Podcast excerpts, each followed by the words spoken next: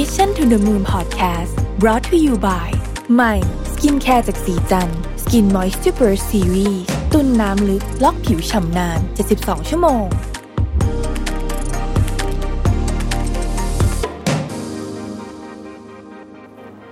สวัสดีครับ ยินดีต้อนรับเข้าสู่ Mission to the Moon Podcast นะครับ คุณอยู่กับรวิศ หาญอุตสาหะครับ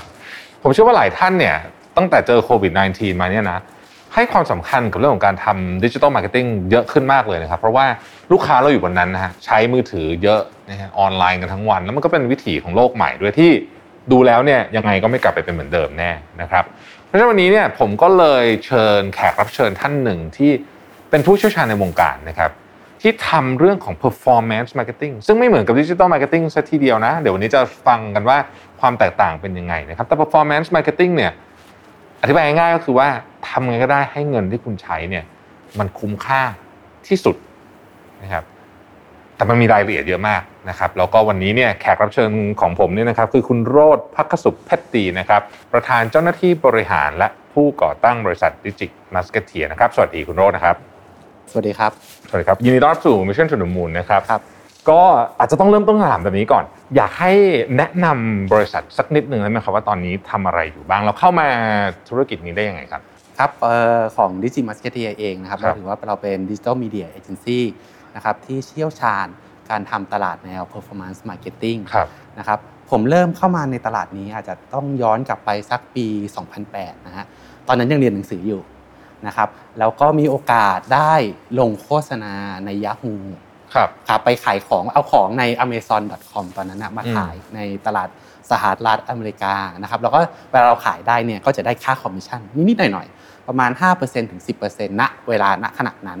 นะครับผมก็มีหน้าที่ว่าผมจะดูดูยังไงก็ตามว่าให้ต้นทุนของค่าโฆษณาที่ผมลงใน Yahoo ตอนนั้นเนี่ยสมมุติว่าผมลงอยู่ที่ 10 เหรียญอืมนะครับเอ่อผมต้องขายของได้อย่างน้อยต้องได้ค่าคอมมิชชั่นกลับมา 20 เหรียญอันนั้นนะก็จะพอเป็นรายได้นะช่วงเวลาเวลานั้น อันนี้ก็ถือว่าเป็นจุดเริ่มต้นนะครับในการลงโฆษณา แล้วหลังๆก็มีการพัฒนามาลงใน Google Ad บ้าง แต่ก่อนจะเรียกว่า Google AdWords นะฮะแล้วก็มาลงในสื่อโซเชียลต่างๆ พวก Facebook ต่างอืมๆนะครับแล้วจนสุดท้ายเนี่ยเราก็เกิดไอเดียที่ว่าเออเราอยากที่จะนำความรู้ตรงเนี้ยนะครับตอนนั้นผมก็มีโอกาสได้เข้าไปจอยบริษัทเทคหลาย ๆ บริษัทอืมนะฮะในฐานะพนักงานประจำนะคครัรับบแล้วก็อยากที่จะออกออกมาใช้ความรู้เนี้ยนะครับอืมมาช่วยในการทำการตลาดให้กับแบรนด์ แล้วก็คอร์ปอเรทต่างๆครับอืมครับโอ้น่าสนใจมากนะฮะครับจุดเริ่มต้นก็ก็เอ่อน่าสนใจแต่ผมเชื่อว่าคำว่า performance marketing อืมเนี่ย น่าจะเป็นอะไรที่หลายคนอาจจะอยากได้ความคำขยายความนิดนึงเพราะว่าได้ครับอาจจะไม่ได้คุ้นกับคำนี้มากนะครับครับ ให้คุณรอดขยายความให้ฟังนิดนึงครับได้เลยครับยินดีครับ ในส่วนของ performance marketing เนี่ยจริง ๆ แล้วค่อนข้างนิยามได้หลากหลายความหมายอืมครับแต่ที่เหมือนกันก็คือเน้นการทำการตลาดออนไลน์ไปที่เอ่อเป้าหมายทางธุรกิจอืมไม่ว่าจะเป็นยอดขายที่เพิ่มขึ้นอืมนะครับหรือเป็นตัว จำนวนผู้ใช้งานที่มากขึ้นครับผ่านทางการวัดค่าผ่านแมทริกต่างอืมๆไม่ว่าจะเป็น ROI Return on Investment ครับ ROAS Return on Ad Spending Conversion อัตราการอืมซื้อ Conversion Rate อัตราการซื้อขายต่างครับๆนะครับในโดยผมขออนุญาตอธิบายอย่างนี้แล้วกันนะครับในส่วนของ Performance Marketing เนี่ยมีความแตกต่างกับ Digital Marketing ผมมองว่า Digital Marketing เองเนี่ยก็คือการทำการตลาดผ่านช่องทางออนไลน์อืมเราทำการตลาดในหลายช่องทาง เราไม่รู้ว่าผลลัพธ์ที่เกิดขึ้นน่ะผ่าน เกิดขึ้นในช่องทางไหนอืมและก็ช่องทางไหนคุ้มค่าในการทำการตลาดที่สุดอืมเพราะว่าเราขาดปัจจัยปัจจัยหนึ่งคือการ tracking หรือระบบ tracking อืมซึ่งมันเป็นหัวใจหลักของการทำ performance marketing ครับดังนั้นเนี่ยตัว performance marketing เองไม่ใช่ว่าจะต้องสามารถที่จะวัดผลได้ แต่มีความจำเป็นมากนะฮะที่จะต้องอืมวัดผลได้นะครับผมมองว่าอย่างนี้ฮะความแตกต่างหลัก ๆ เลยเนี่ย performance marketing น่าจะเป็น กระบวนการเป็นวิธีการในการทำการตลาดออนไลน์ ส่วนอืมดิจิ t a ลมาร์เก็ตติ้งอาจจะเป็นเครื่องมือละกัน ที่ให้นักการตลาดหยิบมาใช้ ทั้งสองส่วนเนี้ยอาจจะต้องทำงานประสานและสนับสนุนซึ่งกันและกันครับ อืมครับครับน่าสนใจมากทีนี้เนี่ยในประเด็นของ performance marketing เนี่ยผมคิดว่ามันมันสามารถตอบ pain point หลายๆอย่างคนที่ทำการตลาดครับออนไลน์ได้เนี่ยเอาตอนนี้ก่อนคิดว่าคนที่ทำออนไลน์เนี่ยครับมี pain point อะไรบ้างครับคุณโรจน์ตอนนี้ จริง ๆ แล้วในหลาย ๆ ธุรกิจเนี่ยก็มีอืมหลากหลาย pain point ด้วยกันนะครับ ไม่ว่าจะเป็นการแข่งขันที่สูงขึ้นอืมในสถานการณ์โควิดนะครับที่ทำให้ผู้เล่นหรือครับเอ่อทุกๆ player ทุกๆคนเนี่ยอืมต้องหันมาทำการตลาดออนไลน์ แย่งอืมชิงลูกค้าเอ่อที่มีอยู่ในจำกัดในครับแพลตฟอร์ม แต่ละแพลตฟอร์มอืมนะฮะทางเราเนี่ยเราสังเกตเห็นว่าพอมีการแย่งชิงเกิดขึ้น ต้นทุนในการผลักดันในการทำการตลาดออนไลน์เนี่ยก็เริ่มสูงขึ้นอืม บางทีเนี่ยสูงขึ้นกว่าปี 2019 กับปี 2020 อย่างเห็นได้ชัดอืมบางอุตสาหกรรมเนี่ยสูงขึ้นกว่า 100%ครับนะครับค่าค่าหนึ่งที่เราเอ่อเก็บข้อมูลมาคือค่า CPM อืมก็คือ 1,000 ครั้งที่โฆษณาแสดงเนี่ยเอ่อเราเสียเงินจ่ายเงินให้แพลตฟอร์มพวกนี้เท่าไหร่ ค่าตรงนี้เนี่ยจากบริษัทที่เก็บมาอย่างต่อเนื่องมีความสูงขึ้นมาก นะครับผมอธิบายเพิ่มเติมอย่างนี้ฮะเวลาที่เราไปลงโฆษณาในพวกแพลตฟอร์มต่าง ๆ ไม่ว่าจะเป็น Google ก็ดี Facebook ก็ดีเนี่ยอืมส่วนใหญ่แล้วเราไปลงในลักษณะที่เป็น bidding อืมเป็นออ t ชั่นที่เป็น bidding ครับนั่นหมายความว่าถ้าเกิดว่ามี player ที่มาแข่งขันกัน bid ยิ่งเยอะเพื่อประมูลให้โฆษณาตัวเองแสดง เพื่อประมูลให้โฆษณาของตัวเองอยู่เหนือกว่าคู่แข่งเนี่ยแน่นอนมันเกิดการแข่งขันกันเกิดขึ้น ค่าโฆษณาก็แพงขึ้น ต้นทุนก็แพงขึ้น นะครับตรงนี้เองเนี่ยผมมองว่าทำให้พฤติกรรมของผู้บริโภคเนี่ยมีการเปลี่ยนแปลงไปอืมเปลี่ยนแปลงไปยังไงบ้างฮะพอสถานการณ์โควิดเข้ามา ผู้เล่นในตลาดเพิ่มสูงขึ้นถูกต้องไหมฮะมันทำให้หลาย ๆ เพลเยอร์หลาย ๆ คนเนี่ยนักการตลาดหลายคนต้องพยายามออกโปรโมชั่น เพื่อพยายามดันยอดขายอืมและอยากที่จะให้การตลาดของเขาหรือบริษัทของเขามีสายป่านต่อไปได้อืมตรงเนี้ยมันเกิดการจุดเปลี่ยนแปลงของผู้บริโภคเกิดขึ้น ผมยกตัวอย่างเพิ่มเติมอย่างนี้ฮะ สมมุติว่าเรารู้ว่าโปรโมชั่น ส่วนใหญ่จะมีณวันที่ 9 เดือนครับ9นะครับหรือ 10 เดือน 10อืมนะครับสมมุติว่าวันนี้เป็นวันที่ 8 เดือน9แล้วกัน ผมเองในฐานะเป็น customer หรือเป็นผู้บริโภคก็อาจจะเข้าไปเลือกดูสินค้าอืมและบริการที่อยากจะซื้อในวันรุ่งขึ้นอืมเพราะว่าวันรุ่งขึ้นจะมีโปรโมชั่น 9 เดือน 9 อาจจะเป็นการ add cart ไว้ หรืออาจจะ saveเป็นเฟเวอร์ริตเอาไว้อืมนะครับแต่พอถึงวันนั้นจริง ๆ พอถึงวันรุ่งขึ้นเป็นวันที่ 9 เดือน 9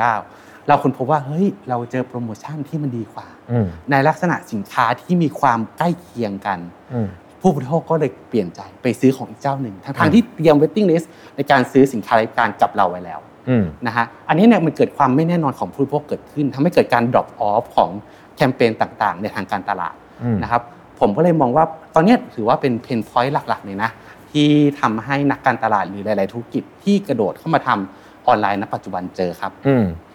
ให้คุณโรจน์อธิบายเรื่อง funnelให้เราฟังหน่อยได้ไหมได้ครับว่ามันมาจากเริ่มต้นเป็นยังไงเอาแบบสำหรับคนที่ไม่รู้เรื่องอะไรแล้วกันโอเคนะเอาสำหรับเริ่มต้นเป็นยังไงมีได้กี่ครับขั้นบ้าง แล้วแต่ได้ละครับขั้นเนี่ยมันต้องวัดด้วยอะไรเป็น KPI สำคัญยินดีครับครับผมขออนุญาตอธิบายอย่างนี้แล้วกันนะครับอืมในส่วนของ performance marketing เนี่ยสามารถอธิบาย funnel ได้ และสามารถช่วย pain point ในส่วนที่เราเจอเมื่อกี้ได้ด้วยครับยังไงบ้าง สมมุติว่านะครับ ผมขออนุญาตเริ่มต้นจาก performance marketing สามารถเข้าไปแก้ไข แล้วก็สามารถเข้าไปช่วยวิเคราะห์กระบวนการต่างๆ ได้อืมโดย performance marketing อย่างที่ผมบอกคือเริ่มต้นจากการ tracking tracking คือการเก็บรวบรวมข้อมูลในทุกๆ จุด ที่มีผลกับธุรกิจของเรานะครับเมื่อเราเก็บข้อมูลทุกๆ จุดแล้ว เมื่อเรามีการออกแบบ tracking ได้ดี มีการวางแผนที่เหมาะสมแล้ว เราจะได้ข้อมูลที่ถูกต้องอืม เมื่อเราได้ข้อมูลที่ถูกต้องแล้ว เราสามารถที่จะมองเห็น user journey ได้อืมนะครับเมื่อเราทราบถึง user journey เราสามารถมองกลับไปว่าจุดของการสื่อสารแต่ละจุด ที่กว่าลูกค้ากว่าจะกลับมากลายมาเป็นซื้อสินค้าและบริการของเราเนี่ยเขาผ่านจุดการสื่อสารในแคมเปญการตลาดของเราอะไรบ้าง ในจุดของการสื่อสารเนี่ยผมขออนุญาตเรียกว่า touch point อืมเมื่อเราทราบ touch point แต่ละ touch point แล้ว เราสามารถรู้ได้เลยว่าเอ้ย touch point นี้ มีส่วนในการส่งเสริมการซื้อเกิดขึ้น หรือ touch point นี้มีส่วนในการทำให้ลูกค้าของเรามีการตัดสินใจหรือมีแนวโน้มทำให้เร่งปฏิกิริยาแนวโน้มในการสนใจ Product ของเราอืมนะครับเอ่อเมื่อเราทราบ touch point เหล่านี้แล้วเนี่ยเราสามารถที่จะผมชอบพูดว่าให้คะแนนแล้วกัน ให้คะแนนความสำคัญแต่ละ touch point ว่า touch point ไหนมี มีประสิทธิภาพกับ marketing campaign ของเราอืมอืมนะครับเมื่อเราให้คะแนนแล้วเนี่ยมันจะเป็นศัพท์เทคนิคนิดหนึ่งเรียกว่า attribution model อืมนะครับเราก็สามารถดีไซน์ user journey ได้ ในส่วนของ attribution model เนี่ยผมขออนุญาตอธิบายเพิ่มเติมนะครับว่าสมมุติว่าผมมองว่าเป็นทีมฟุตบอลละกันทีมอืมฟุตบอลทีมฟุตบอลหนึ่งเรามองลูกฟุตบอลเป็นลูกค้าของเรา ที่ต้องมีหน้าที่เตะเข้า goal ประตูครับนะครับเมื่อเราเตะเข้า goal ได้ก็เหมือนกับว่าเรา ลูกค้าซื้อสินค้ารายการของเราละอืม player แต่ละคนในทีมเนี่ยที่มี 11 คนนะฮะก็คือ touch point แต่ละ touch point อืมเราเคยเห็นทีมฟุตบอลไหนที่มีกองหน้าอย่างเดียวไหมฮะไม่มีเออต้องมีหรือต้องทีมอืมทีมฟุตบอลที่มีกองหลังอย่างเดียวไหมฮะอืมไม่มีอืมครับทีมฟุตบอลก็คือ touch point ก็เหมือน touch point ทุก touch point แหละต้องทำหน้าที่ประสานซึ่งกันและกันอืมที่ทำให้ลูกบอลเข้าประตูในฝั่งตรงข้ามอืมเรามีหน้าที่นะครับเออเหมือนเราเรามีหน้าที่เป็นกุนซือละกัน ที่คอยดูว่า เอ๊ะตอนนี้ กองหน้าทำงานได้ดีละกองหลังทำงานไม่ดีอะเราต้อง improve กองหลังมา improve touch point นี้หน่อย หรือ touch point นี้ไม่ดีเราควรจะเปลี่ยนมันออกไป อีกเคสเคสหนึ่งที่ค่อนข้างเป็นเคสคลาสสิกเลยอะฮะสมมุติว่า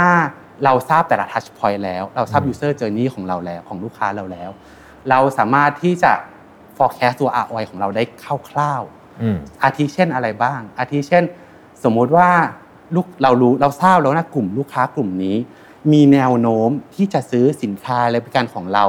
เป็นอย่างมากครับเราอาจจะเสริมยิงแคมเปญโปรโมชั่นนิดๆหน่อยๆหรืออืมเป็นแคมเปญที่กระตุ้นทำให้กลุ่มลูกค้ากลุ่มนี้เกิดอาการตัดสินใจซื้อได้เร็วขึ้นอืมเร่งปฏิกิริยาซื้อได้เร็วขึ้นอืมหรืออีกเคสเคสหนึ่ง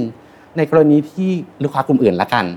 อาจจะไม่ได้มีแนวโน้มที่สนใจซื้อสินค้าและบริการของเรา เราอาจต้องใช้ marketing แคมเปญ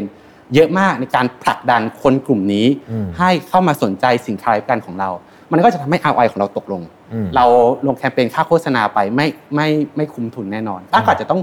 มีการพิจารณาในการเปลี่ยนกลุ่ม targeting เป็นกลุ่มอื่น อันนี้เป็นต้นครับ อืมครับก็คือว่าถ้าเกิดว่าเราทำอย่างนี้ปุ๊บเราก็จะเห็นว่าโอเคเจอนี่ลูกค้าเป็นยังไงใช่ครับ cost per acquisition เป็นยังไงครับถ้ามันแพงเกินไปเราต้องดูเอ๊ะมันคุ้มหรือเปล่าครับใช่ไหมครับ ทีนี้ผมถามต่อไปนิดนึงว่า สำหรับคนที่ทำการตลาดอยู่ตอนนี้เนี่ยครับนะแล้วก็ก็เอาว่าขายของก็ทำการตลาครัดบบนครับบนบนเอ่อโลกออนไลน์เนี่ยก็จะมีหลายแบบเนาะตั้งแต่อาจจะเปิดเพจขายเองอืมยิงแอดเองเลยก็มีนะฮะบางคนก็จะไปอยู่บน Marketplace อืมก็มี Advance ขึ้นไปหน่อย ก็อาจจะทำเว็บไซต์ของตัวเองครับนะฮะหรืออะไรแบบนี้เนี่ยอืมแต่ละแบบเนี่ยมีกระบวนการในการทำงานของ performance marketing ที่แตกต่างกันไหมครับ ผมมองว่าไม่ไม่ค่อยแตกต่างกันมากนะครับ เพอืราะมว่าถ้าเกิดในแง่ของ performance marketing นิยามของมันก็คือ พยายามทำการตลาดเพื่อไปที่เป้าหมายทางธุรกิจอืมแต่ในกรณีหลาย ๆ กรณีเองเนี่ยนะครับเราคงพบว่าแมทริกในโลกออนไลน์โอ้โหมีเยอะแยะมากมายเลยอืมไม่ว่าจะเป็น CTR click to rate ใช่ไหมอืมอัตราการคลิกไปที่โฆษณาครับหรือแม้แต่ conversion conversion rate อะไรก็แล้วแต่เนี่ยอืม impression engagement ต่างๆ ไอ้ตัวแมทริกเหล่านี้ผมว่ามันในความคิดของผมนะฮะเป็นแค่ตัวสนับสนุนที่ช่วยส่งเสริมเป้าหมายทางธุรกิจหลัก สมมุติว่าไอ้แมทริกพวกเนี้ยเราสามารถที่จะลดและเพิ่มมันได้ ดูว่ามันสัมพันธ์กับธุรกิจของหลักของเราหรือเปล่า ยังไงบ้างอาทิเช่นเอ่อคุณลวิทย์เคยเห็นโฆษณาที่มีคนคลิกน้อย แล้วก็ซื้อน้อยไหมฮะอืมก็ต้องน่าต้องมีอ่าก็แสดงว่าอันนั้นแคมเปญนั้นแป๊กใช่ใช่ไหมฮะแล้วถ้าคลิกเยอะแต่ซื้อน้อยล่ะ ก็อาจจะไม่ดีเท่าไหร่ต้องขึ้นอยู่กับอ่าใช่ต้องขึ้นอยู่กับ point ของการทำแคมเปญนั้นด้วยถ้าว่าทำอะไรถ้าคลิกเยอะและซื้อน้อยเนี่ยจากประสบการณ์ก็คือ คนสนครีเอทีฟ หรือชุดโฆษณาทำงานได้ดีมาก อืมแต่มันได้ไม่ได้ match กับสินค้าและบริการของเราอืมเหมือนกับว่าสมมุติว่าผมโฆษณาเป็นซูเปอร์คาร์กดเข้ามาเจอเป็น eco car การ drop off ตกลง หรือถ้าเกิดอีกกรณีหนึ่งคลิกน้อยนะฮะคลิกน้อย แต่ซื้อเยอะอืมอันนี้เนี่ยก็อาจจะหมายความว่ากลุ่มลูกค้าของเราอะเฮ้ยคือกลุ่มที่ใช่แล้วนะพอเขาคลิกมาน้อยก็จริงแต่เขาซื้อออืมสิ่งที่นักการตลาดต้องทำคือมา fix ตรงกลาง นั่นหมายถึงว่า เขาต้องมาแก้ไขตัวครีเอทีฟทำยังไงก็ได้คนคลิกเยอะไอ้กลุ่มอืม targeting ของคุณอะกลุ่มเป้าหมายกลุ่มลูกค้าคุณถูกต้องละอืมคุณก็ทำให้เขาคลิกเยอะ คุณก็จะได้ทั้งลูกค้าที่มาซื้อเยอะและคลิกเยอะเคสสุดท้ายในกรณีที่สมมุติว่าคลิกเยอะ แล้วก็ซื้อเยอะล่ะ อันเนี้ยก็คือ congratulation เราอืมมาถูกทางละครับนะครับ แต่ว่าของพวกนี้มันก็อืมไม่ได้เป็นแบบนั้นเสมอไปนะบางทีครับบางแคมเปญเราทำได้ดี บางแคมเปญมันก็ทำได้ไม่ดีอืมเอ่อจริงๆอย่างที่คุณโรดว่าก็น่าน่าสนใจว่าอืม เราก็ต้องไปหาว่าสาเหตุว่ามันเกิดจากอะไรถูกต้องครับถูกไหมฮะทีนี้กระบวนการในการทำเอ่อ marketing ยุคใหม่เนี่ยมันก็มี material ค่อนข้างเยอะเนาะเวลาเราทำแคมเปญสมัยก่อนอาจจะมีโฆษณาทีวีอะไรแบบนี้ใช่ไหมอืมแต่เดี๋ยวนี้เนี่ยโอ้โห material มโหฬารเลยเนี่ยเรามีวิธีการวัดไหมครับว่า material ประเภทไหนยกตัวอย่างเช่นอืมกับสินค้าแบบนี้ต้องพูดแบบนี้ระยะเท่านี้เอ่อวิดีโอยาวกว่านี้คนจะครับ drop off เยอะแล้วหรือว่าไม่ไปถึงจุดที่อยากให้เราจะพาเขาไปถึงเนี่ยเราทำยังไงครับตรงนี้เพราะว่าอันนี้เป็นคำถามที่น่าสนใจมากครับเอ่อ ผมมองอย่างนี้ฮะหลาย ๆ สินค้าและบริการอะก็อืมก็มีกรรมวิธีในการลงโฆษณาแตกต่างกันอืมบางอย่างอาจจะเหมาะกับเป็นวิดีโอครับบางอย่างอาจจะไม่เหมาะในโซเชียลอืมเอ่อเช่นอะไรบ้าง เช่นสมมุติว่าผมอยากจะขายรถแทรกเตอร์อย่างเงี้ยอืมผมคงไปยิง ad เพื่อหาลูกค้ามาซื้อแทรกเตอร์ของผมก็คงอืมก็คงไม่ใช่อืมมันอาจจะต้องเหมาะกับการทำ Google Search อืมซะมากกว่านะครับ แต่โดยหลักการแล้วอะ คคือเจ้าของสินค้าหรือเจ้าของแบรนด์เองอะจะต้องรู้แหละว่าจริง ๆ แล้วเขาเขาควรที่จะลงแคมเปญแบบไหนอืมลงครีเอทีฟแบบไหน แล้ว stat ต่างๆ มันจะเป็นคอยคนบอกของเขาเองว่าอืมไอ้ยสินค้าแบบนี้นะ ลงวิดีโอ work กว่าสินค้าแบบนี้ต้องเป็นภาพเป็น single ad นะ หรืออบางอืมภาพอาจจะเป็นโปรโมทอัลบั้มอืมหรือสินค้าแบบนี้ไม่เหมาะเลย ต้องไปลงใน Search Engine เท่านั้นอืมต้นครับอืมอ๋อโอเคอันนี่ก็เป็นวิธีการดีไซน์ว่าอืมอะไรเหมาะ ซึ่งอันนี้ครับ อาจจะตอบได้ยากเหมือนกัน ถ้าจะใช่ถามว่าอันไหนเหมาะไม่เหมาะวิธีการที่ดีที่สุดคือต้องลองอะถูกไหมต้องลองเองต้องลองครับเองลองเองแล้วก็เก็บข้อมูลครับอ่าแล้วก็ track ตลอดแล้วก็เข้าใจมันอย่างลึกซึ้งว่าไอ้แต่ละตัวที่พูดถึงที่เราพูดกันมาพวกนี้เนี่ยครับมันคืออะไรใช่ครับไหมครับเอ่อตัวสำคัญสำคัญแล้วกันฮะอืมในเชิงของการดู performance อือฮึที่คุณโรสคิดว่าเนี่ยเบสิกพวกนี้ต้อง cover มีอะไรบ้างครับผมมองว่าในการทำ performance เนี่ยคือสิ่งหนึ่งเวลาเราออกแบบการ tracking อืมเราจะได้ข้อมูลที่มีปริมาณมากอืม ซึ่งข้อมูลที่ปริมาณมากผมต้องบอกว่าเอ่อถือว่าเป็นโชคดีมากอืมๆในนักการตลาดปัจจุบันอืมที่แพลตฟอร์มหลาย ๆ แพลตฟอร์มทำระบบ optimize ทำระบบแคมเปญออกมาได้ค่อนข้าง perfect อยู่แล้ว โดยเขาจะมี AI อย่าง Facebook เองมีระบบที่มี AI จับพฤติกรรมผู้บริโภคจับแพทเทิร์นต่างๆ แล้วก็ดีไซน์ว่าเอ๊ะคนคนเนี้ยสมมุติว่าชอบของหรูนะอืมอะแล้วก็บอกว่าเอ้ยเราก็จะสมมุติว่าเราแคมเปญเราลงโฆษณาแคมเปญที่เป็นการตลาดที่เป็นของหรูก็คิดว่าเอ้ย อาจจะไปให้แสดงให้คนนี้เห็นนะฮะแต่คุณรวิทย์เชื่อไหมฮะว่าของสมมติว่านายเอชอบของหรู แต่มันไม่ใช่ของหรูทุกอย่างที่นายเอชอบอืมนะฮะแล้วเขาจะรู้ได้ไงล่ะว่าว่าของ product ของเราอะคือคือใช่ อันนี้ก็ต้องบอกว่ามันเป็นหน้าที่ของนักการตลาดแหละอืมคือระบบมันอาจจะทำหา pattern ซ้ำๆมาให้ แต่สิ่งที่นักการตลาดอย่างเรานะครับ ต้องต้องโชว์ศิลปะออกไปอืมก็คือเราต้อง crack ออกมาให้ได้ว่า เฮ้ยกลุ่มลูกค้าคนนี้เขามี intent อืมพอที่จะสนใจ product ของเราหรือเปล่าอืมถ้าเขามี intent พอเนี่ยนะฮะเราอาจจะต้องมีหาวิธีการดีไซน์ หรือการออกแบบโฆษณาคอมมูนิเคชันกับกับกลุ่มคนเหล่านี้ เพื่อที่จะให้เขากลับมาหันกลับมาสนใจสินค้าและบริการของเราครับอืมอืมครับอืมครับอะโอ้น่าสนใจมากครับเลย แต่ว่าผมจะขออนุญาตย้อนกลับไปได้ครับตอนต้นๆที่เราคุยกันเมื่อกี้เนี่ยครับว่า เวลาเราพูดถึงเอิ่ม การตลาดยุคนี้นะครับเราก็จะมีความกังวลถึงเรื่องว่าอืมค่าแอดมันแพงขึ้นครัใช่บไหมฮะปีนี้แหละ ปีเนี้ยครับชัดเจนเนาะเอ่อปีนี้ของแพงขึ้นทุกอย่างเลยนะค่าแต่ค่า ad เป็นหนึ่งในนั้นที่แพงขึ้นเยอะจริงๆปีสองปีนี้นะครับครับแล้วคนก็จะกังวลโอ้โหเดี๋ยวนี้เนี่ย content reach แล้วก็แบบโอ้แย่ไปหมดเลยเนี่ยนะฮะครับในเอาเอาเราพูดเอาแพลตฟอร์มใหญ่ๆก่อนละกันนะอย่าง Facebook อย่างเงี้ยอืมเอิ่มแก้ปัญหายังไงดีครับ หรือว่าอาจจะแก้ไม่ได้แต่ว่าแนวทางเป็นยังไงโอเคคุณโลกคิดว่าควรจะทำได้ครับอืมจริง ๆแล้ว เรื่อง ad แพงเป็นอะไรที่เราแก้ไขไม่ได้อ่าโอเคเพราะมันจะครับแพงขึ้นอ่าเพราะมันจะแพงขึ้นมากกว่านี้อืมปีดูจากสแตทย้อนหลังไป 10 ปีเลยนะครับอืมมันเป็นกราฟแบบขึ้นมาอย่างเห็นได้ชัดมันมีเลยแอดที่ที่แบบทำดีแล้วถูกลงมีไหมครับโอเคครับ ผมอ่าอธิบายอย่างนี้นะฮะเอ่อเวลาที่เราจ่ายเงินค่าโฆษณาอย่างที่ผมบอกอืมเราลักษณะเป็นบิดดิ้งครับนะครับ ทุกคนจ่ายเงินค่าโฆษณาเท่ากันหมดอ่าไม่ใช่ว่าเฮ้ย Facebook ชอบผมอ่าอ่าลดค่าโฆษณาให้คุณโลดไม่ใช่อ่าเอ่อ คุณลวิทย์นะครับเอ่อได้โฆษณาถูกลงไม่ใช่ ทุกคนอืมจ่ายค่าโฆษณาเท่ากันหมดอืมผมอยากให้เรามองถึงเป็นลักษณะที่เราไปลงโฆษณาใน Facebook เปรียบเหมือนเราไปลงเราไปมีสินค้าออฟไลน์ไปวางในซูเปอร์มาร์เก็ตอืมอืมอืมทุกคนจ่ายค่า shelf เท่ากันหมดอ่าใช่ใช่ใช่แต่สิ่งที่แตกต่างกันคือแพ c เกจจิ้งอืมแพ c เกจจิ้งถ้าเกิดในโลกออนไลน์ก็คือเอ่อชิ้นงานโฆษณาอ่านะฮะนั่นหมายถึงว่าถ้าเกิดลูกค้ากำลังเดินเข็นรถเข็นไปอืมนะฮะ ถ้าแพค packaging เราน่าสนใจ เราจ่ายเงินค่าโฆษณาเหมือนกับคนอื่น ลูกค้าอาจจะหยิบ packaging ของเราอืมมามาดู แล้วถ้าสนใจจริงๆก็วางใส่ตะกร้าอืมเหมือนกันฮะคือเราในโลกของในโลกออนไลน์ ทุกคนจ่ายค่าโฆษณาเท่ากันอืมถ้าเกิดว่าเราทำค่าครีเอทีฟได้ดี ตรงใจกับกลุ่ม audience ของเรา เขาก็อืมสนใจคลิกเข้ามาอ่าเข้ามาดู นั่นก็ทำให้มันอาจจะช่วยได้อืมในแง่ของช่วยให้ราคาต้นทุนเขาดีขึ้นอืมครับ คือแอดเนี่ยจ่ายหนึ่งล้านอืม ถ้าขายของได้มันก็เยอะๆมันก็ไม่แพงถูกไหมฮะใช่ถูกต้องครับแต่ถ้าขายไม่ได้ก็คือแพงมากถูกต้องครับาโอเคโอเคครับอ่าโอเคทีนี้เนี่ยต้องย้อนไปถามคุณโรจน์หนึ่งแล้ว Google อะครับฮะอ่าวิธีการของ Google เนี่ยเป็นยังไงครับ Google คือแต่ก่อนเองเนี่ยใครจ่ายราคาเยอะกว่ากว่าใครบิดดิ้งอืมมากกว่า ได้อันดับที่ดีกว่าอืมแต่อยู่หนึ่งสองสามเนี่ยคือจ่ายจ่ายเงินเยอะๆแหละนะครับแต่มายุคหลังๆ Google เขาออกเป็นลักษณะที่ว่า ออก quality score ขึ้นมาอ่าโอเคนั่นหมายถึงว่าถ้าเกิดว่าคุณโฆษณาสัมพันธ์กับ keyword อืมนะครับสัมพันธ์กับข้อความที่คุณเขียนคืออ่า ad text แล้วก็สัมพันธ์กับตัว landing page เนี่ย Google บอกคุณมีสิทธิ์เอาเงินค่าโฆษณาสมมติคุณอยู่ที่ 2 ก็จริง แต่คุณสามารถจ่ายถูกกว่าได้ถูกกว่าอะครับก็คือคุณภาพของไอ้ที่เราเตรียมไว้ทั้งหมดอ่าอะฮะที่จะไปนำเสนอ เพราะว่าเขาก็อยากให้ว่าเอ้ย search มาแล้วตรงใจถูกไหมฮะถูกต้องครับไม่ใช่ว่าโอ้โหมาถึงอะไรก็ไม่รู้มั่วซั่วไปหมดใช่ครับนะแล้วกูก็ให้ความสำคัญกับเรื่องนี้ก็เลยใช่ครับโอเคอะถ้าคุณทำแล้วอืม search มาตรงใจครับอ่าคนเข้าไปอ่านรู้สึกเอ้ยโอเคโอเคตรงก็ได้คะแนนไปเยอะก็ได้คะแนนได้เยอะก็แสดงว่าคะแนนไม่แพงก็ไปลดค่าโฆษณาอืได้มอ๋อครับโอเคโอเคโอเค ต้องชวนคุยเรื่องโควิดเลยแหละนะครับเพราะว่าครับแหมเราตอนนี้เราก็ยังณวันนี้ที่เราอัดกันอยู่นี่ก็ดีขึ้นนิดหนึ่งนะครับ แต่ว่าก็ก็ก็หนักหนาสาหัครัสบมาก สองปีแล้วนะเกือบเรียกว่าสองครัปีบกว่าสองปีเนี่ยนะครับ คุณโรดได้เห็นอะไรเปลี่ยนแปลงบ้างตอนโควิดมา เทียบกับก่อนหน้านี้ เท่าที่ผมสังเกตเห็นนะกันครับนะครับเอ่อถ้าเกิดในแง่ของการตลาดละกันนะครับอืมก็คืออย่างที่บอกไปเมื่อกี้คือพฤติกรรมของคนเปลี่ยนไปแน่นอนแหละอืมเราทุกคนเริ่มชินกับการใช่ใช่การการใช้ตัวแอปพลิเคชันในมือถือมอะไรก็แล้วแต่ละนะครับผมมองว่าอย่างนี้ฮะคืออย่างของดิจิมาเชเทียเอง เรามีดูแลให้กับลูกค้าหลายๆรายอืมที่เป็น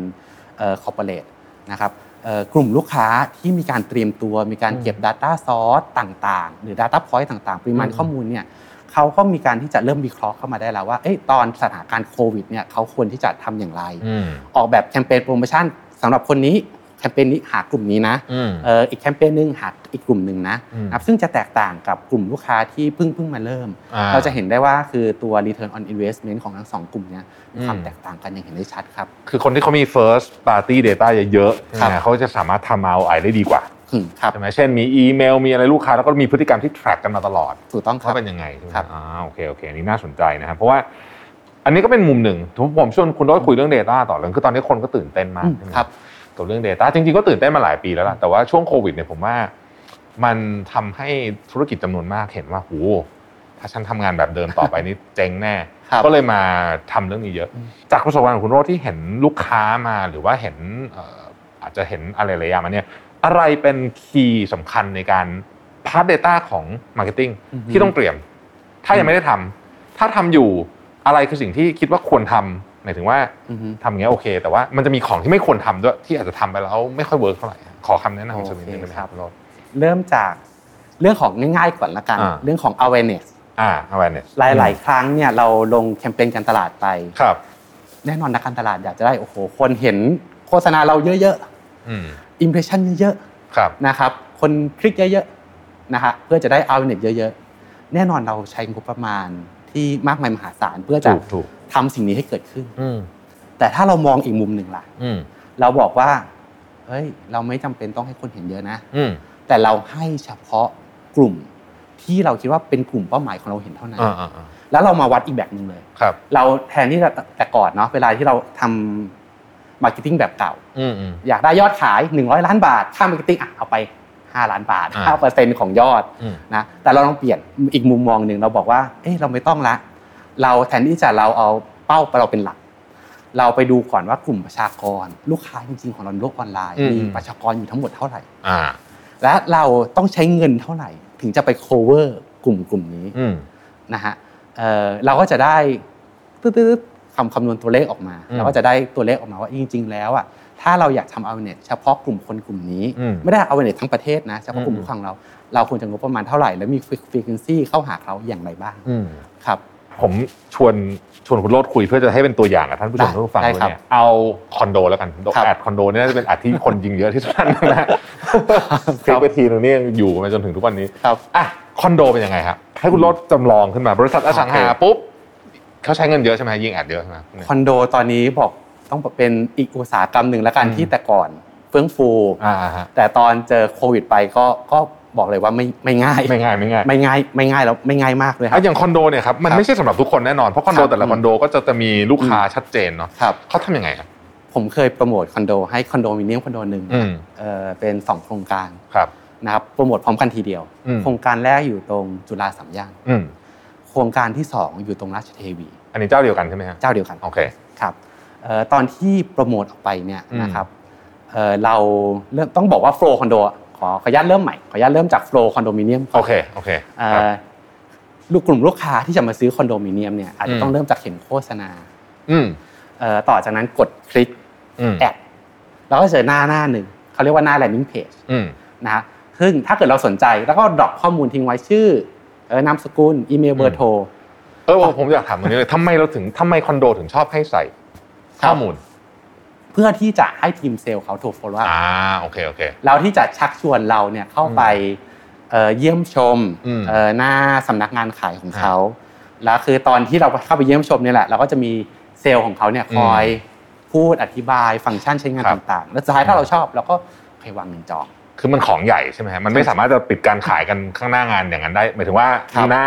คลิกๆอย่างนี้ออนไลน์ไม่มีใครซื้อแน่หรือแล้วแต่ว่าแอบโอเคแอบย่างนิดหนึ่งย่างนิดนึงขอ register ไว้ก่อนregister แล้วเดี๋ยวเราจะติดต่อกลับไปนะฮะแล้วไงต่อครับแล้วเรามัน journey เป็นไงต่อโอเคครับอันนี้คือ journey เป็นภาพ basic ของอืมของการขายอสังหาริมทรัพย์ครับในประเทศไทย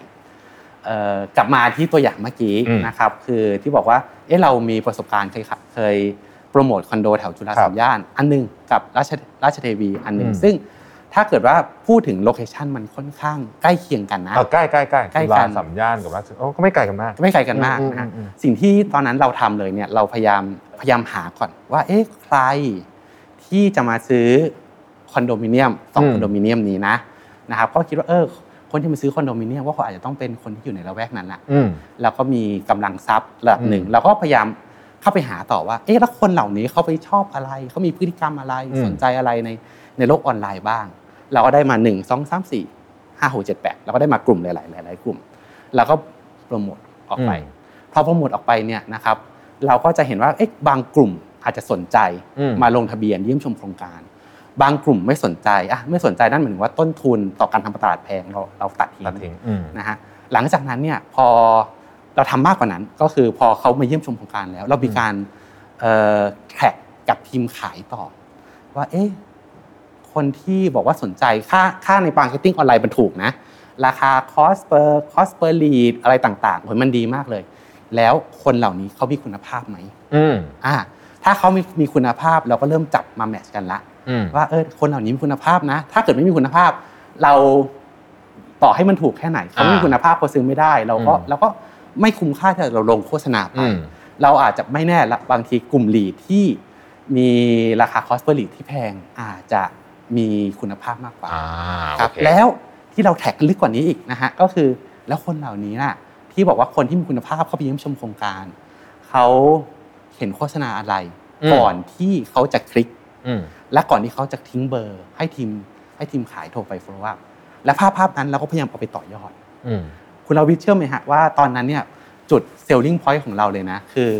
เราคนพบว่ารูปภาพสีสดอืมๆรูปภาพแบบสี สดสดๆสีชมพูชมพูหรือสีอะไรอย่างเงี้ย ดึงดูดอืมคุณมีเงินได้มากกว่ารูปภาพสีจืดๆปกติซะด้วยซ้อ๋อำฮะก็เป็นน่าสนใจถือว่าเป็น learning ของเราในช่วงนั้นครับอืมซึ่งซึ่งซึ่งไอ้ performance marketing เนี่ยมันทำให้เราสามารถที่จะเรียนรู้อะไรเกี่ยวกับสิ่งที่เราอาจจะไม่รู้ได้เยอะมากใช่ไหมฮะใช่เช่นครับสมมุติผมเป็นร้านอาหารเอ่อรูปประเภทไหนอ่าที่อ่าที่คนเห็นแล้วรู้สึกหิวครับร้านอาหารเนี่ยอาจจะอาจจะเร็วนิดนึงเพราะมันมีเป็น impulse ได้นะแบบอยากกินแล้วก็ครับกดสั่งเลยใช่ไหมฮะ อะไรแบบนี้ใช่ไหมมันใช่จะให้ครับเราเรียนรู้จากพวกนี้แต่ว่าในอดีตเนี่ยมันมันกระบวนการการเรียนรู้เนี่ยมันช้ามากกว่า เราจะออกแคมเปญไปกว่าจะอะไร แต่ว่าทุกวันนี้เนี่ย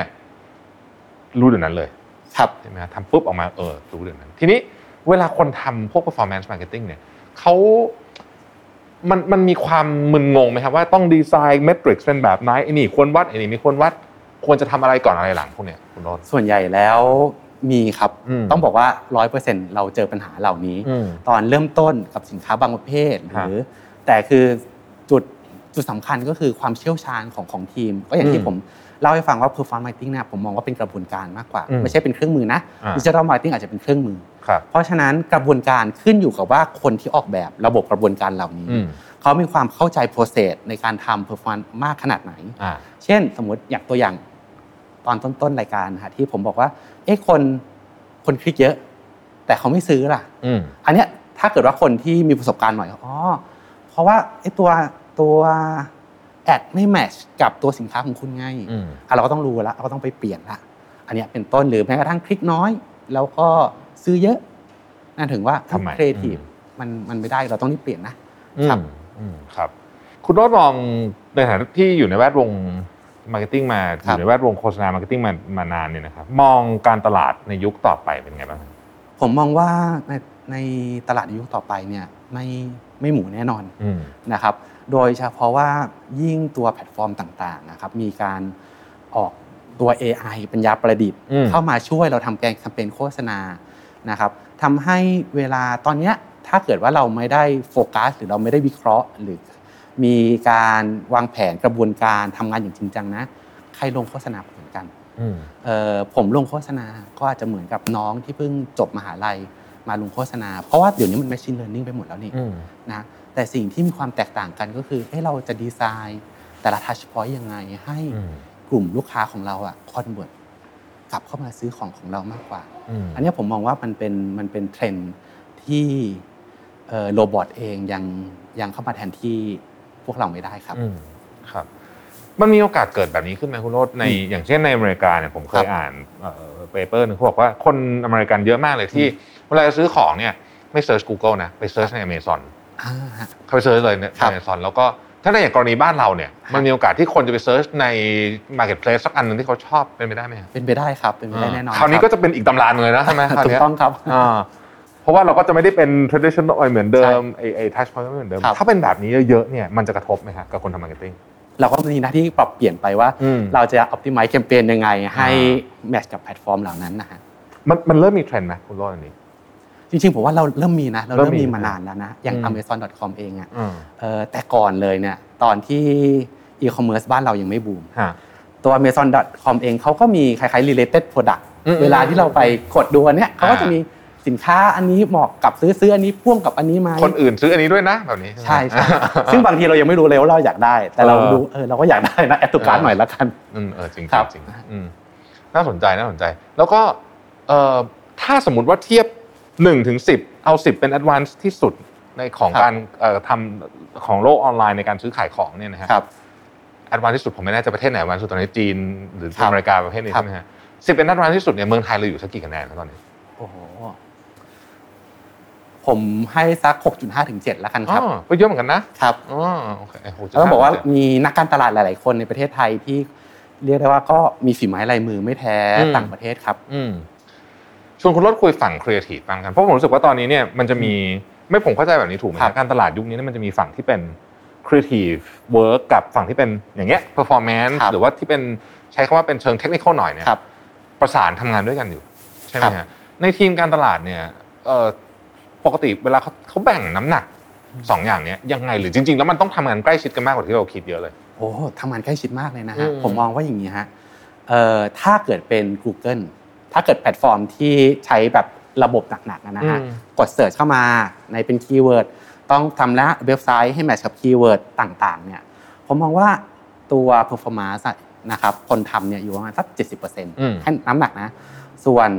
ตัว Creative พวกเขียนเพราะมันเป็นตัวข้อความอะอ่าเออสามสิบเปอร์เซ็นต์แต่ถ้าตรงข้ามฝั่งโซเชียลมีเดียพวกอืม Facebook IG อื YouTube มอย่างเงี้ยผมให้น้ำหนักเลยนะ ที่เออครีเอทีฟต้องนำที่อืม70%อีก 30%น่ะคุณ targeting อืมเอ่อเทคนิคต่างๆ เพราะอย่าลืมว่าเวลาเราถ่ายฟีดต่างๆ ในสื่อโซเชียลเนี่ยนะฮะ มันมันไม่ได้บอกว่าเรายิงโฆษณามาหากลุ่มคนที่ใช่ก็จริงอืมแต่ถ้าครีเอทีฟคุณไม่โดน ยังไงเขาก็ไม่สนใจโฆษณาของเราครับคือพูดพูดเห็นภาพมากขึ้นอย่างสมมติว่าโอ้โหรูปเริ่มนี่แบบ ไม่อยากน่ากดเอาซะเลยแบบนี้ใช่ไหมฮะใช่คนใช่คก็รับก็แบบก็ยิง ad มาก็ยิงอะไรอย่างเงี้ยอ่าฮะก็ดีไม่ได้ปิดใส่ด้วยใช่ไหมต่อให้กลุ่มนั้นคือกลุ่มที่มีกำลังซื้อสินค้าเรานะถูกกลุ่มด้วยถูกแต่ว่าถูกกลุ่มด้วย creative work ไม่ได้ก็ไม่ได้เหมือนกันครับใช่ไหมครับแล้วก็ต้อง balance เราก็ต้องดูครับแต่ว่าโชคดีที่ยุคนี้เราวัดได้เกือบทุกอย่าง ครับถูกต้องครับ คุณคุณโรจน์เล่าเคสที่พอเล่าได้แล้วกันเนาะที่พครัอบไม่ confidential ของลูกค้า ไม่ต้องบอกชื่อลูกค้าก็ได้นะครับครับใครก็ได้เอ่อที่ประทับใจหน่อยได้ไหมที่เราทำให้รู้สึกว่าเออเนี่ยเราช่วยเพิ่มอืมเพิ่มยอดขายเขาได้จริง ๆ หรือว่าเปลี่ยนชีวิตเขาได้จริงโอเคครับ ก็มีลูกค้ารายหนึ่งแล้วกันครับอ่าทำงานกับทางบริษัท Digimusketeers เองๆอืมมานานละนะครับ ตอนแรกก็ทำ digital marketing ครับนะครับมีอยู่วันหนึ่งทางผู้บริหารโทรมาอืมบอกว่าคุณโรจน์คะ อยากที่จะทำเรามีงบประมาณก้อนใหญ่ ๆ ก้อนหนึ่งเลยอืมอะอืมอืมเราอยากทำ marketing อืมแต่คุณโรจน์ช่วย commit ให้หน่อยได้ไหมคะว่าคุณโรจน์จะทำยอด สมมติว่าลงเงินอะหนึ่งล้านบาทอ่าคุณโรจน์ต้องทำยอดให้ได้ห้าล้านบาทนะอ่าโอเคอันนี้ commit คือยอด commit ยอดยอด commit ยอดให้หน่อยได้ไหมอืมอืมอืมคือตอนนั้นเนี่ยก็แอบ เครียดนะฮะบอกอืมตรงๆว่า ถ้าเกิดทำไปได้นี่โอ้โหหัวเราขาดเลยนะเพราะเพราะว่าการขายของได้เนี่ยมันก็มีหลายประเด็นมันหลายปัจจัยเนอะใช่คือคือการทำ marketing ก็ครับเรื่องหนึ่งแต่ว่าอ่าฮะของเองเอยอะไรเอยมันก็มีหลายเรื่องใช่ไหมฮะถูกต้องครับแล้วเป็นไงต่อครับตอนนั้นเราผม work back กับทางทีมอืมเราก็กลับมาดู stat ข้อมูลต่างๆ เลยว่าเฮ้ยถ้าเกิดว่าลูกค้าออกโปรโมชั่นเราลองมาดูช่วงที่เป็น non โปรโมชั่นกับอืมช่วงโปรโมชั่นก่อนอืมว่า gap ต่างกันไหมอ่าอ่า แล้วเราบอกว่าเอ๊ะกลุ่มลูกค้าที่สนใจ product แต่ละ product เนี่ยเพราะเราจับอินเทนเก็บ Data ไว้หมดแล้วไงฮะไอ้กลุ่มนี้มีมีปริมาณเท่าไหร่ สมมุติว่ากลุ่มนี้ใช้เงินแค่หนึ่งหมื่นบาท ยิงไปก็เต็มละอืมหรือสามารถใช้เงินหนึ่งหนึ่งแสนบาทได้ และหรือสามารถใช้เงินเต็มวงเงินของเขาได้ เราก็เข้าไปดูต่อ สมมุติว่ากลุ่มลูกค้ากลุ่มเนี้ยที่รองรับที่มีกำลังที่จะพร้อมซื้อณเวลานั้นณเดือนนั้นเลยเนี่ยอยู่ที่ประมาณสัก 30-50% ผมก็ไปหาต่อว่าเอ้ยเราเพอร์โซนาไอ้กลุ่มเนี้ยผมจะไปโครนออกมาอีกได้ยังไงบ้างอืมแล้วก็พยายามดีไซน์แคมเปญการตลาดต่างๆนะฮะอืมตอนนั้นเราก็ทำเป็นว่าสมมุติว่าคนที่กดเข้ามาในเว็บไซต์ครั้งแรก แล้วเขาสนใจเออเราอาจจะยิงแคมเปญกลับไปบอกว่าเออถ้าเกิดซื้อของเดี๋ยวนี้ เราลดให้อะจำนวน5%อืมหรืออะไรก็แล้วแต่คือจริง ๆ แล้วตัวโปรโมชั่นเองอะ ผมพยายามแนะนำกับแบรนด์หลาย ๆ แบรนด์ว่าอย่าพยายามใช้พร่ำเพรื่ออืมเพราะว่าเรายิ่งเราใช้โปรโมชั่นพร่ำเพรื่อเนี่ยคุณค่าของแบรนด์หรือ value ของแบรนด์จะตกลงอืมและคนก็จะไม่ยอมมาซื้อของตอนปกติละใช่จะเราแต่ใช่โปรโมชั่นหนึ่างเดียวอืมเราแต่คือตอนนั้นโชคดีมากที่เป็นช่วงมิดเ e ียเซลของเขาพอดีอืมแล้วเขามีแคมเปญการตลาดออกมาครับสุดท้ายผมก็อะคิดว่าเอ้ยเราทำได้แหละ เพราะเราไปดู Data เก่าๆแล้วกลุ่มฐานลูกค้าเขาพอบวกกับอ่าฐานใหม่หาไม่เยอะมาก เราก็คิดว่าเอ้ยเราทำได้ สุดท้ายตอนจบแคมเปญต้องบอกว่า เราทำได้ที่ 6 เท่าอืมหกเท่าเยอะมากตอนนั้นเยะมากครับณเวลานั้นนะฮะอืมก็ลูกค้าก็น่าจะ happy น่าจะ happy ครับ happy อืมครับก็เป็นตัวอย่างที่ดีนะฮะแล้วก็วันนี้ผมคิดว่าเราได้คุยกันหลากหลายแง่มุมมากครับเกี่ยวกับ performance marketing นะครับแล้วก็อาจจะเลยไปถึงเอ่อมุมมองในอนาคตนิดนึงด้วยว่าเอ่อจะเป็นยังไงคำถามสุดท้ายแล้วครับฝากคุณโรสเล่าให้เราฟังหน่อยได้ไหมว่า ในมุมมองของคุณโรสซึ่งแน่นอนอันนี้ไม่มีถูกไม่มีผิดนะคำถามนี้เพราะว่ามันเป็นการคาดเดาเนี่ย เราจะเห็นโลกในอนาคตที่ที่มองไปสักห้าปีต่อจากนี้ครับห้าปีเจ็ดปีอะไรแบบนี้เนี่ยนะครับคนเราเนี่ยจะเปลี่ยนความเชื่อวิถีชีวิต แล้วก็อะไรต่างๆ เนี่ยปัจจัยอะไรที่ต้องดูเลย คือถ้าอันนี้มาปุ๊บเนี่ย เดี๋ยวเฮ้ยมันมีแนวโน้มว่าของจะเปลี่ยนเยอะเช่นผมยกตัวอย่างเช่นเอ่อถ้าเป็นยุคก่อนเนี่ยคือ การมาถึงของอินเทอร์เน็ตความเร็วสูงครับ อ่าอันเนี้ยคือมันครับทำให้คนเข้าถึงอินเทอร์เน็ตได้เยอะขึ้นอืมอย่างเงี้ย แบบเนี้ยอะไรในประเทศไทยก็ได้ครับ ที่มันจะเป็นปัจจัยที่ต้องจับตามองต่อจากนี้ ผมมองว่าพวกปัญญาประดิษฐ์ต่างๆนะครับอืมที่เข้ามาช่วยนักการตลาดครับทำให้ทำแคมเปญตลาดได้ง่ายขึ้นอืมนะครับ โดยบางบางครั้งเนี่ยผมเห็นบางเดี๋ยวนี้เดี๋ยวนี้มีแพลตฟอร์มบางแพลตฟอร์ม ใส่รูปภาพไปรูปหนึ่งอืม เอาไปแตกออกมาเป็นแบบร้อยร้อยพันพันๆรูปอ๋อแล้วพยายามดีไซน์แต่ละรูปนั้นให้ match กับแต่ละกลุ่ม audience อ๋อมันทำให้ชีวิตนักการตลาดมันง่ายขึ้นนะฮะอืมอืมอืมซึ่งถ้าเกิดมองในมุมมองของของเราเอง อนาคตแน่นอนนักการตลาดสบายขึ้นอืมใครเองใครก็มายิง ad ได้ ใครเองใครก็ทำโฆษณาได้ แต่สิ่งที่เราต้องพยายามที่จะวิ่งอืมตามให้ทันก็คือ และเราจะทำยังไงก็ได้ให้เครื่องมือเหล่านี้ ช่วยทำงานให้เราและทำให้เราแตกต่างอืมกับโปรดักต์เจ้าอื่น หรือทำให้เราเอ่อมี performance มีประสิทธิภาพประสิทธิผลหรือผลลัพธ์ได้ดีกว่าคู่แข่งของเรานั้นครับมากกว่าครับ โอ้น่าสนใจมากในในคุณโรดพูดถึงประเด็นแล้วผมถาครัมบต่อนนิดนึงครับว่า ในอนาคตเนี่ย คุณโรดมองคุณโรดพูดถึง AI หลายครั้งแล้วครับมองว่างานพวกเราจะจะหายไหมอาถามตรงๆเลย จะมีงานหายไปเยอะไหมแล้วมีคนเดาว่าหายไปครับ คุณโรดคิดว่าไงครับมันผจะมมองว่านจะหายไหมอาจจะต้องปรับตัวแล้วกันอืมครับ แต่สิ่งหนึ่งที่ AI ยังเข้ามาแทนเราไม่ได้นะปัจจุบันนะอืมอืมก็คือ นักการตลาดอะมีวิธีถ้าเกิดแคร็กข้อมูลออกมาแล้ว วิธีศิลปะในการสื่อสารต่างๆ ไอเดียต่างๆ แนวความคิดต่างๆ ที่จะใส่ลงไปในชิ้นงานโฆษณาหรืออืมครีเอทีฟเนี่ยผมมองว่าตอนนี้ AI ยังเข้ามาแทนที่แบบร้อยเปอร์เซ็นต์ไม่ได้คิดจะได้คำว่ายังเนาะยังครับ แต่ว่าอีกหน่อยไม่แน่ อีกหน่อยก็ไม่แน่ครับ คุณโรดกำลังพูดถึงความเป็นมนุษย์ของของเราใช่ไหมที่เราจะใช่ครับเชื่อมโยงความกับมนุษย์คนอื่นถูกต้องครับอ่าโอเคโอเค แต่ก็ต้องระวังหน่อยเนาะอย่างล่าสุดเนี่ยเราก็จะเริ่มเห็นว่าเอ่ออินฟลูเอนเซอร์เนี่ยมี AI แล้วก็แล้วผมเชื่อว่าพวกนี้เวลาเราเริ่มเห็นแรกๆ อาจจะยังงองแกล้งงองแงงอยู่แต่แป๊บเดียว เวลามันมามันเร็วนะครับพวกนี้เร็วมากตุ้มเดียวมาแล้วก็แล้วก็เปลี่ยนเปลี่ยคนรับโลกทั้งหมดไปเลยนะครับต้องติดตามอย่างใกล้ชิดแล้วก็อย่างที่คุณโรจน์บอกคือว่าปรับตัวเนาะครับอืมปรับตัวสำคัญมาก ผมคำถามสุดท้ายเพราะผครัมบแขกถามแขกทุกคนครับนะฮะโควิด -19 เนี่ยน่าจะเป็นเหตุการณ์ที่ใหญ่ที่สุดตั้งแต่พวกเราเกิดมาเลยแหละครับนะฮะในเชิงสเกลเนาะโควิด -19 สอนอะไรคุณโน้ตบ้างครับโควิด -19 นะครับสอนเรื่อง ถ้าเกิด ลืมเรื่องการตลาดไปเลยนะอ่าเอาลืมเฉเรื่พาะองการตลาดไปเลยผมเรื่องอะไรก็ได้อ่าการเตรียมตัวครับอืมอืมเอ่อคนเราต้องมีการเตรียมตัวไม่ว่าคือเงินเงินของเราอะเงินเก็บของเราอืมไม่ควรจะใช้เดือนชนเดือนอืมแคมเปญครับเอ่อบริษัทก็เหมือนกันทุกอย่างตอนไม่ทันแล้วครับตอนนี้นะครับอย่างน้อยอะผมเคยคุยกับทางอืมคุณแม่คุณครับคุณแม่ของเพื่อนท่านหนึ่งอืนะมเขาทำงานธนาคารบอกว่าเออเนี่ย